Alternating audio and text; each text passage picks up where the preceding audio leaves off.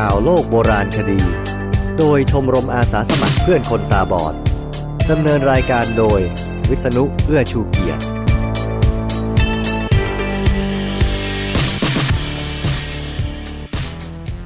สวัสดีครับข่าวโลกโบราณคดีครั้งนี้เป็นครั้งที่ 95 แล้วครับ การค้นพบทางโบราณคดีมีมาไม่สิ้นสุด เรื่องราวทางประวัติศาสตร์ก็มีการเปิดเผยเพิ่มเติมอย่างต่อเนื่อง แค่ของที่มีอยู่ก็เอามาเล่าได้ไม่จบไม่สิ้นแล้วล่ะครับ คราวนี้ผมมีข่าวมาเพียง 5 เรื่อง เนื้อหาเต็มเวลาพอดีครับ หัวข้อข่าวมีดังนี้ กำแพงเมืองเชียงแสนเก่าถึง 1,600 ปีมาแล้ว ลายวสุดอายุ 3,000 ปีอาจแสดงภาพท้องฟ้า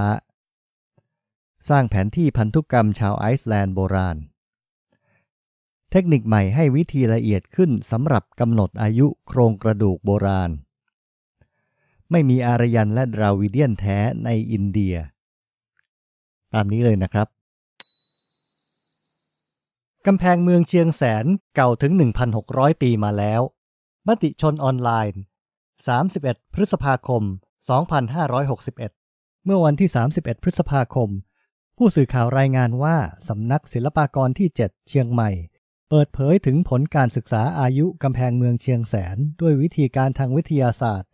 โดยใช้วิธีเรืองแสงความร้อนได้ข้อสรุปเบื้องต้นว่า มีการใช้งานหลายยุคสมัย รายละเอียดดังนี้ เมืองเชียงแสนถือเป็นเมืองสำคัญมากที่สุดเมืองหนึ่งในหน้าประวัติศาสตร์ล้านนา มีความสำคัญในฐานะเมืองเครือข่ายเส้นทางการค้าลุ่มน้ำโขง อีกทั้งยังเป็นเมืองที่มีบทบาทสำคัญต่อระบบการเมืองการปกครองของราชวงศ์มังรายนานนับศตวรรษ หลักฐานเอกสารทางประวัติศาสตร์กล่าวถึงพญาแสนภู กษัตริย์ราชวงศ์มังรายลำดับที่สามได้สร้างเมืองเชียงแสนขึ้นใหม่ ราวพุทธศักราช 1870 ถึง 1871 โดยได้สร้างเมืองใหม่ทับซ้อนร่องรอยเมืองเดิมที่เคยมีมาก่อนหน้า หลังจากนั้นในรัชสมัยต่อมาพญาคำฟู กษัตริย์ราชวงศ์มังรายลำดับที่ 4 ก็ได้ประทับที่เมืองเชียงแสนตลอดรัชกาล การศึกษาและบูรณะกำแพงเมืองเชียงแสนเมื่อปีพุทธศักราช 2553 ถึง 2554 ได้มีการนำดินและอิฐจากกำแพงเมืองเชียงแสนไปศึกษาค่าอายุทางวิทยาศาสตร์ ด้วยวิธีเปล่งแสงความร้อน หรือ thermoluminescence จำนวน 13 ตัวอย่าง สามารถกำหนดช่วงอายุการใช้งานของกำแพงเมืองเชียงแสนได้ดังนี้ ช่วงระยะเวลาที่1 ราวพุทธศตวรรษที่ 9 ถึง 11 ช่วงระยะเวลาที่ 2 ราวพุทธศตวรรษที่ 16 ช่วงระยะเวลาที่ 3 ราวพุทธศตวรรษที่ 20 ถึง 21 ผลจากการศึกษาค่าอายุของกลุ่มตัวอย่างดังกล่าว แสดงให้เห็นว่ามีการใช้งานพื้นที่เมืองเชียงแสนอย่างต่อเนื่องหลายยุคสมัยลายวสุด 3,000 ปี อาจแสดงภาพท้องฟ้า Life Science โดยโอเวนจารัส 12 มิถุนายน 2018 นานกว่า 3,000 ปีมาแล้วในบริเวณที่ปัจจุบันคือตอนใต้ของหุบเขาเชาในประเทศเปรู คนโบราณได้สร้างลายวสุดขึ้น 5 ชุดจากหินเหลี่ยม รวมเป็นรูปแบบที่อาจแสดงภาพกลุ่มดาวบนท้องฟ้า ลายวสุดหรือ geoglyph หมายถึงการสร้างภาพเป็นเส้นหรือลวดลายที่คงทนบนพื้นดิน โดยทั่วไปเป็นภาพขนาดยาวกว่า 4 เมตร ด้วยหินชนิดต่างๆ หรือกรวดหรือดิน อาจเป็นการก่อขึ้นเป็นรูป หรือขุดลงให้เห็นพื้นล่างสีเข้มก็ได้ ลายวสุดเหล่านี้มีช่องประตูหลายช่องนำทางเข้ามา นักโบราณคดีเชื่อว่าคนโบราณอาจเดินเข้าทางช่องประตูนี้เพื่อร่วมในงานพิธี หรือการบูชาที่เกิดขึ้นบริเวณลายวสุด ลายวสุดทั้ง 5 เป็นส่วนหนึ่งของพื้นที่ประกอบพิธีที่ใหญ่มากขึ้นอีกหลายเท่า ซึ่งปัจจุบันเรียกว่าปัมปาเดลัสซาลินัส ประกอบด้วยแหล่งโบราณคดีกว่า 20 แห่ง มีทั้งทางเดิน ลานกว้าง และเนินดินมหึมา เรียกว่า Los Morteros อันเป็นจุดที่พบซากอาคารโบราณและซากปลากับซากพืชด้วย เมื่อเร็วๆนี้นักโบราณคดีได้ดำเนินการทำแผนที่ปัมปาเดลัสซาลินัส เพื่อเป็นการช่วยความพยายามเข้าใจปริศนาของพื้นที่แห่งนี้ มันเหมือนกับว่าปัมปาเดลัสซาลินัสได้กลายเป็นที่ตั้งลานพิธีกรรมที่มีคนจากชุมชนโดยรอบเข้ามาใช้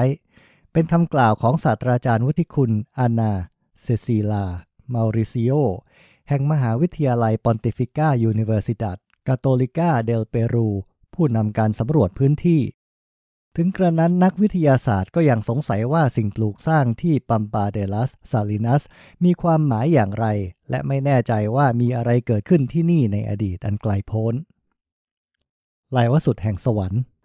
ลายวสุดสองชุดถูกค้นพบในทศวรรษ 1970 อีกสามชุดถูกค้นพบโดยมาริซิโอกับทีมของเธอ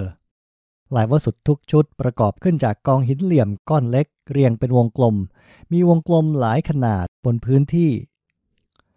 ลายวสุทั้งหมดอยู่ในพื้นที่ตีกรอบจัตุรัสขนาดต่างๆ ตั้งแต่ 50 เมตร คูณ 50 เมตรขึ้นไป ซึ่งมีช่องประตูเปิดให้คนเดินผ่าน ลวดลายบนพื้นที่อันกว้างใหญ่อาจเป็นการสร้างภาพท้องฟ้า ลายวสุชุดหนึ่งที่ถูกค้นพบในทศวรรษ 1970 จัดเรียงเป็นรูปกลุ่มดาวกางเขนใต้ และน่าเชื่อว่าลายวสุดชุดอื่นก็เกี่ยวข้องกับกลุ่มดาวเช่นกัน แต่นักวิจัยยังไม่ได้ตีความออกมาในทำนองนั้น เนื่องจากยังอยู่ในขั้นตอนการเก็บข้อมูล นักวิจัยยังไม่แน่ใจด้วยซ้ำว่าลายวสุดนี้สร้างขึ้นตั้งแต่เมื่อไหร่ แต่พวกมันน่าจะมีอายุกว่า 3,000 ปี เพราะแหล่งโบราณคดีที่ปัมปาเดลัสซาลินัสทุกแห่งไม่มีร่องรอยการเข้าใช้หลังจากนั้น การที่นักวิจัยไม่พบโบราณวัตถุใด ๆ บนพื้นที่ลายวสุด ยิ่งทำให้การกำหนดอายุลายวสุดยากยิ่งขึ้นไปอีก สิ่งที่จะเกิดขึ้นต่อไปคือการหาอายุด้วยการเปล่งแสงความร้อน ซึ่งเป็นการวัดปริมาณพลังงานที่ถูกกักไว้ในตะกอนที่เป็นองค์ประกอบของลายวสุด เพื่อกำหนดอายุของโบราณสถานให้ได้ เนินโลสโมเตโรส แหล่งโบราณคดีเก่าที่สุดในพื้นที่ปัมปาเดลัสซาลินัส คือเนินโลสโมเตโรส ซึ่งเก่าแก่ถึง 6,000 ปีเป็นอย่างน้อย การวิจัยของเราบ่งว่าช่วงก่อสร้างที่เก่าแก่ที่สุดของเนิน คือการทำเนินด้วยการสุมซากสัตว์ทะเลและซากพืชลงบนที่ว่างที่รองด้วยดินเหนียวหรือเตาหิน คือน่าจะเป็นพื้นที่บ้านเรือนธรรมดามาริซิโอบอก จากนั้นจึงก่อโครงสร้างด้วยอิฐดิบ แล้วทับด้วยโครงสร้างหิน ทั้งสองชุดเป็นโครงสร้างใหญ่และทำขึ้นสำหรับจัดพิธีกรรม ยังมีคนอาศัยอยู่ในช่วงของการก่อสร้างเนินโลสโมเตโรส ครั้นเนินกลายเป็นของยิ่งใหญ่ หลักฐานของการอยู่อาศัยในแถบนั้นก็หายไป แม้แต่การอยู่อาศัยในพื้นที่ปัมปาเดลัสซาลินัสก็หายไปทั้งหมด การใช้เนินโลสโมเตโรสถึงจุดสิ้นสุดเมื่อ 5,000 ปีก่อน การประกอบพิธีกรรม เปลี่ยนไปใช้แหล่งโบราณสถานอื่นในพื้นที่ปัมปาเดลัสซาลินัสมาริซิโอกล่าวว่าทีมสำรวจจะยังคงศึกษาแหล่งโบราณคดีแห่งนี้อย่างต่อเนื่องต่อไป และหวังว่าจะสามารถไขปริศนาของพื้นที่ได้ในที่สุด สร้างแผนที่พันธุกรรมชาวไอซ์แลนด์โบราณ ไทยรัฐฉบับพิมพ์ 15 มิถุนายน 2561 เมื่อไม่นานมานี้ นักพันธุศาสตร์จากพิพิธภัณฑ์ประวัติศาสตร์ธรรมชาติแห่งมหาวิทยาลัยโคเปนเฮเกนประเทศเดนมาร์ก ได้รายงานลงในวารสารวิทยาศาสตร์ ถึงการศึกษาความเชื่อมโยงของเชื้อสายประชากรในแถบสแกนดิเนเวีย ซึ่งมีการค้นพบใหม่เกี่ยวกับการก่อตั้งกลุ่มประชากรชาวไอซ์แลนด์ รวมถึงวิวัฒนาการทางด้านพันธุกรรม ทีมนักวิทยาศาสตร์เผยว่าประมาณคริสต์ศักราชที่ 870 ชาวนอส ได้เดินทางข้ามทวีปแอตแลนติกเหนือมายังเกาะไอซ์แลนด์ และใช้เวลาราว 50 ปีสร้างอาณานิคมขึ้นมาทำให้ทีมวิจัยในปัจจุบันได้ทำแผนที่สารพันธุกรรม คือสารชีวโมเลกุลที่ใช้เก็บข้อมูลรหัสการทำงานของสิ่งมีชีวิต และให้ข้อมูลเชิงลึกทั้งด้านกลไกของวิวัฒนาการและการแยกตัวของประชากร รวมถึงประวัติศาสตร์ประชากรดั้งเดิม โดยวิจัยจากซากโครงกระดูกชาวไอซ์แลนด์ยุคต้น อายุราว 1,100 ปีจำนวน 27 ซาก ข้อมูลพันธุกรรมเผยว่าผู้อพยพในช่วงแรก มีทั้งชาวนอสที่มาจากนอร์เวย์สวีเดน และพวกเกลิกที่มาจากไอร์แลนด์ สกอตแลนด์ ที่น่าสนใจคือหนึ่งในจีโนมของชาวไอซ์แลนด์มีการผสมรวม DNA ของชาวนอสและชาวเกลิก ซึ่งระบุว่ามนุษย์สมัยนั้นมีการผสมสายพันธุ์ก่อนที่จะมาถึงไอซ์แลนด์ บางทีอาจเชื่อมโยงกับพวกไวกิ้งที่มีถิ่นฐานอยู่ในไอร์แลนด์และสกอตแลนด์ การทำแผนที่พันธุกรรมจึงช่วยให้เห็นภาพความเปลี่ยนแปลงของชาวไอซ์แลนด์ที่กระจ่างชัดขึ้นนับตั้งแต่อดีตจนถึงปัจจุบัน เทคนิคใหม่ให้วิธีละเอียดขึ้นสำหรับกำหนดอายุโครงกระดูกโบราณ Popular Archaeology 17 มิถุนายน 2018 ความสนใจในจุดกำเนิดของประชากรมนุษย์ และเส้นทางการอพยพได้มีเพิ่มมากขึ้นในไม่กี่ปีที่ผ่านมา เรื่องสำคัญของการระบุเส้นทางเหตุการณ์การอพยพ คือการกำหนดอายุ แต่เทคนิคคาร์บอนรังสีที่ใช้กันทั่วไปในการกำหนดอายุ และวิเคราะห์ DNA จากโครงกระดูกดึกดำบรรพ์สามารถบอกผิด และบางครั้งก็ใช้ไม่ได้ นักวิจัยได้แรงบันดาลใจมาจากแบบจำลองโครงสร้างประชากรเชิงภูมิศาสตร์ ซึ่งสามารถติดตามการกลายพันธุ์ใน DNA ที่มาจากต่างสถานที่ พวกเขาจึงพัฒนาวิธีวิเคราะห์ใหม่ เรียกว่า Time Population Structure หรือ TPS แปลว่าโครงสร้างประชากรตามเวลา เป็นการใช้การกลายพันธุ์ในการพยากรณ์เวลาเพื่อกำหนดอายุ DNA ดึกดำบรรพ์ ดรอุมเบโต เอสโปซิโต นักวิจัยหลังปริญญาเอกประจำห้องปฏิบัติการของดรอีแรน เอลไฮกภาควิชาวิทยาศาสตร์ สัตว์และพืช แห่งมหาวิทยาลัยเชฟฟิลด์สหราชอาณาจักร แถลงต่อที่ประชุมสมาคมพันธุกรรมมนุษย์แห่งยุโรปว่า TPS สามารถคำนวณส่วนผสมของ DNA จากต่างเวลาเพื่อประมาณอายุได้อย่างน่าเชื่อถือ เป็นการเปิดแนวใหม่ให้แก่การกำหนดอายุเลยครับ แม้ตอนนี้ที่ TPS เพิ่งเริ่มต้นมันก็ให้ผลที่เทียบได้กับอายุที่กำหนดด้วยวิธีคาร์บอนรังสีที่ใช้อยู่แล้ว เราพบว่าความต่างเฉลี่ยระหว่างอายุที่เราพยากรณ์ได้ในตัวอย่างอายุมากถึง 45,000 ปี ต่างจากวิธีคาร์บอนรังสีอยู่ 800 ปี TPS คือการเพิ่มเครื่องมืออันทรงพลัง ให้แก่ชุดเครื่องมือที่กำลังขยายตัวของนักบรรพชีวินวิทยา ซึ่งสามารถช่วยให้เราเข้าใจในวัฒนธรรมดึกดำบรรพ์ได้ดีขึ้น จากเดิมที่ได้ความรู้มาจากโบราณคดีหรือวรรณคดีโบราณ ดรเอสโปซิโตกล่าว เทคโนโลยีคาร์บอนรังสีจำเป็นต้องให้โครงกระดูกมีคาร์บอนรังสีสูงถึงขีด ซึ่งไม่ได้เป็นอย่างนั้นเสมอไป แล้วยังเป็นวิธีที่ละเอียดอ่อน ถึงขนาดให้อายุต่างกันมากในกรณีทำผิดวิธี เทคนิคใหม่ให้ค่าที่คล้ายกับการกำหนดอายุด้วยคาร์บอนรังสี แต่ใช้วิธีที่มีพื้นฐานมาจาก DNA สามารถเสริมข้อมูลให้แก่วิธีคาร์บอนรังสี หรือใช้เมื่อวิธีคาร์บอนรังสีให้ค่าที่ผิดพลาด มันเปิดประตูช่องใหม่ที่ทรงพลังให้เราเข้าถึงอดีตเลยล่ะครับ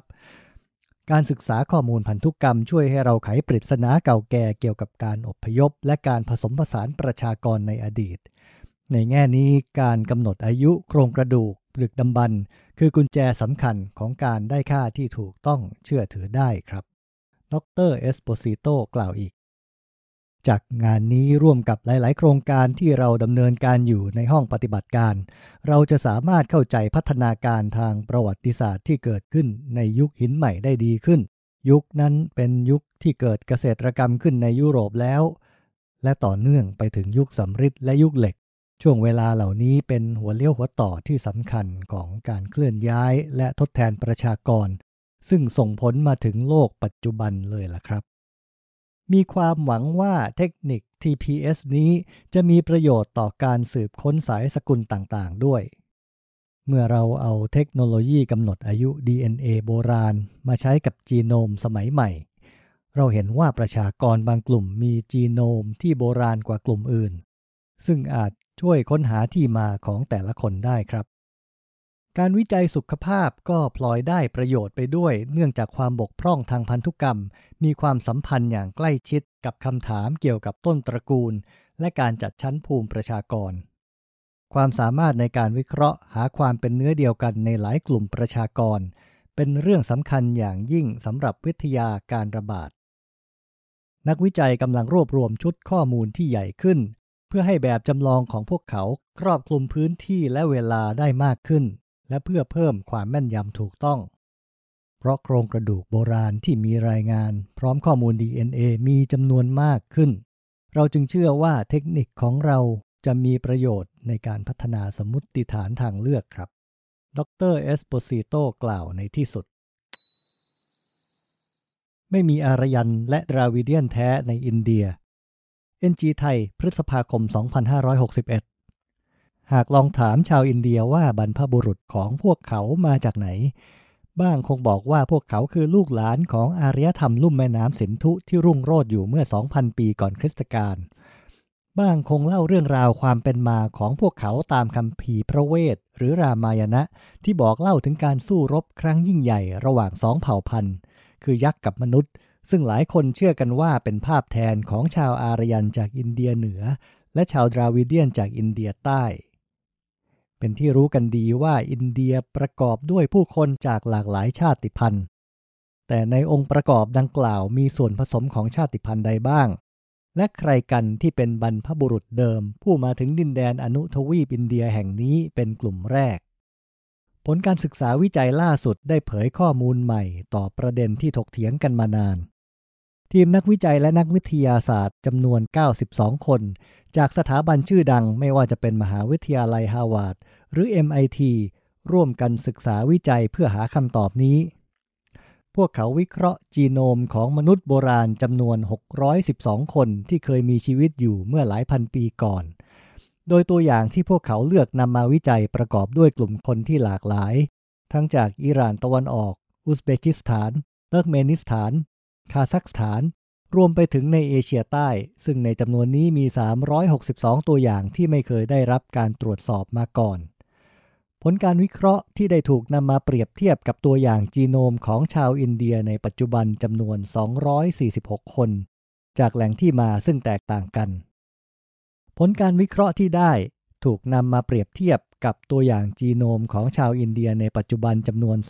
246 คน จากแหล่งที่มาซึ่งแตกต่างกัน การศึกษาครั้งนี้ดำเนินการโดยตั้งอยู่บนพื้นฐานความเข้าใจที่ว่า อินเดียเป็นประเทศที่มีความหลากหลายทางชาติพันธุ์ โดยมีสองกลุ่มประชากรหลักที่สำคัญ ซึ่งมีความแตกต่างกันอย่างชัดเจน คือชาวอารยัน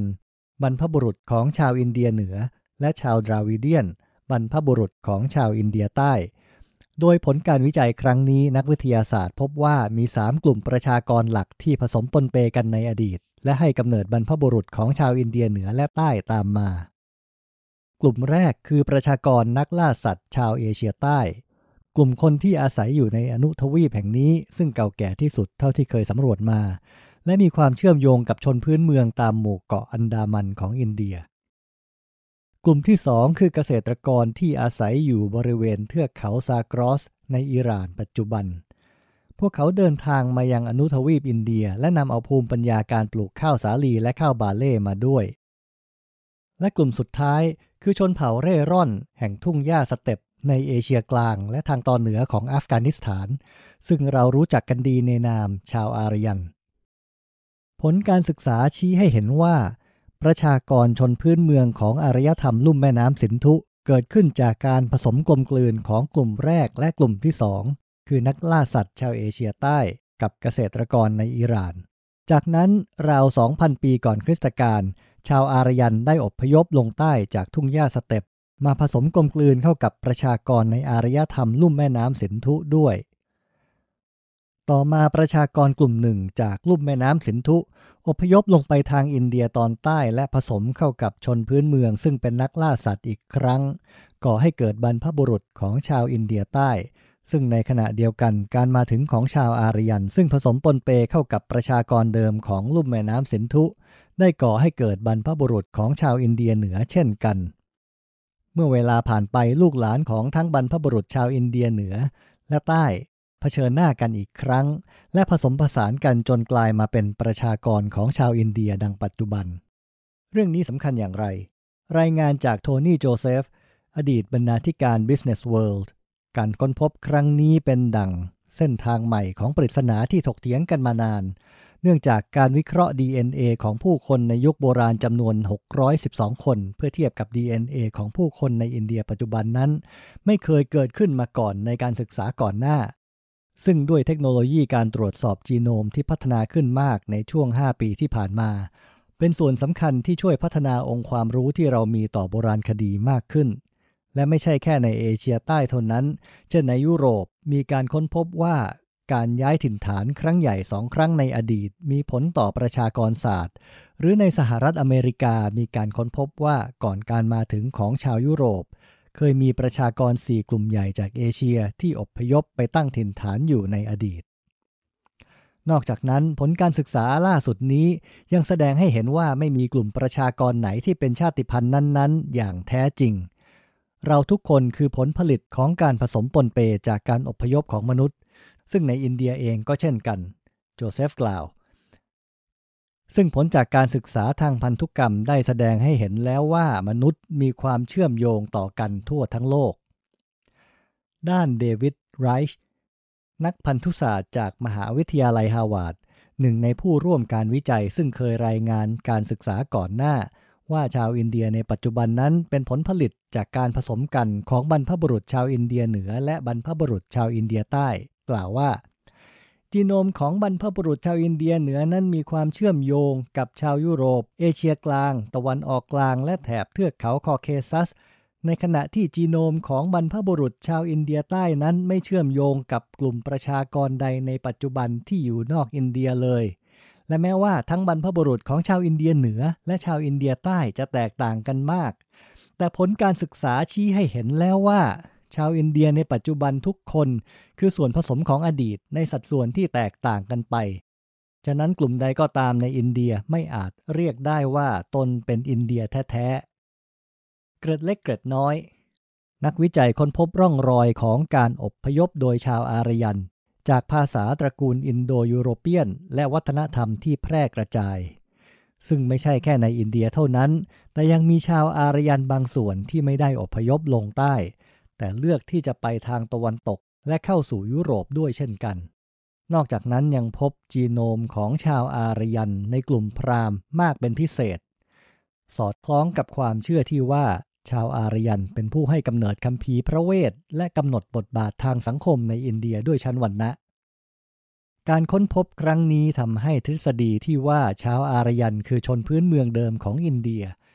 ดูเหมือนจะเป็นไปไม่ได้ในแง่ของพันธุกรรม ในอดีตประชากรส่วนหนึ่งของลุ่มแม่น้ำสินธุได้อพยพไปยังภูมิภาคตูรัน ซึ่งอยู่ทางตอนเหนือของอิหร่านด้วย นอกจากหลักฐานทางโบราณคดีแล้ว กระบวนการตรวจสอบจีโนมของผู้คนในยุคโบราณจากภูมิภาคดังกล่าว แสดงให้เห็นว่าพวกเขามีส่วนผสมของจีโนม ประชากรนักล่าสัตว์ จากเอเชียใต้เช่นกัน แม้จะมีสัดส่วนน้อยนิดก็ตาม ชื่อชาติพันธุ์ที่ว่ากันว่าเป็นต้นสายชาวอินเดียใต้ที่เรียกว่าดราวิดเดียนนั้น ฟังเป็นฝรั่ง ผมรู้จักคำนี้มา ตั้งแต่เพิ่งเคยอ่านเรื่องโบราณคดีอินเดียนั่นแหละครับ มาเจอทีหลังว่าเป็นคำสันสกฤต แปลงเป็นไทยแล้วอ่านว่าทราวิทใช้ทอนางมนโทสะกดคำนี้เป็นคำที่ชาวอารยันทางเหนือ ใช้เรียกชาวพื้นเมืองอินเดียใต้คำว่าทราวิทอ่านจริง ๆ ก็ทราวิทะแบบแขกนะครับ เขียนเป็นอักษรโรมัน D R A V I D A ดราวิดา พอทำให้เป็นคุณศัพท์ตามเกณฑ์ฝรั่งก็เป็นดราวิเดียนไงครับ ไม่น่าเชื่อนะครับ ข่าวโลกโบราณคดีทำมาตั้งแต่เริ่มเปิดวิทยุคนตาบอด ครั้งนี้ถึงตอนที่ 95 แล้ว อีกไม่นานก็ถึงร้อยตอน จะทำอะไรพิเศษหรือเปล่ายังไม่ได้นึกนะครับ รายการข่าวโลกโบราณคดีรวมข่าวใหม่ของเรื่องเก่า โดยชมรมอาสาสมัครเพื่อนคนตาบอด ค้นคว้าและจัดทำโดยวิษณุเอื้อชูเกียรติ เผยแพร่ครั้งแรกในวิทยุคนตาบอด แล้วจะถูกนำขึ้นเว็บ soundcloud.com ทำเป็นพอดแคสต์ คุณจะสามารถบอกรับได้ด้วยแอปฟังพอดแคสต์ทั่วไปครับ เรามีหน้า Google Plus ด้วยสำหรับลงรูปจากข่าวที่เอามานั่นแหละครับ ไปชมกันได้นะครับ ข่าวโลกโบราณคดีครั้งที่ 95 หมดเวลาแล้วครับ สวัสดีครับ